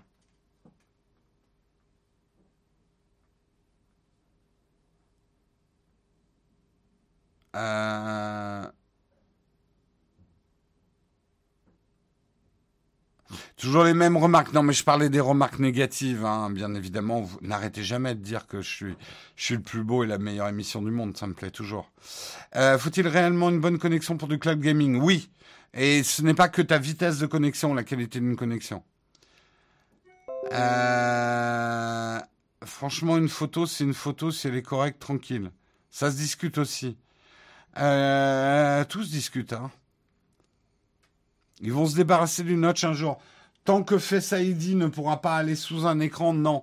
Face ID a besoin de tous les capteurs là pour fonctionner. Donc les gens qui continuent à me dire pourquoi les Android ils arrivent à faire des petits trous et sur Apple ils ont une grande barre, ben parce que sur Android il n'y a pas de Face ID.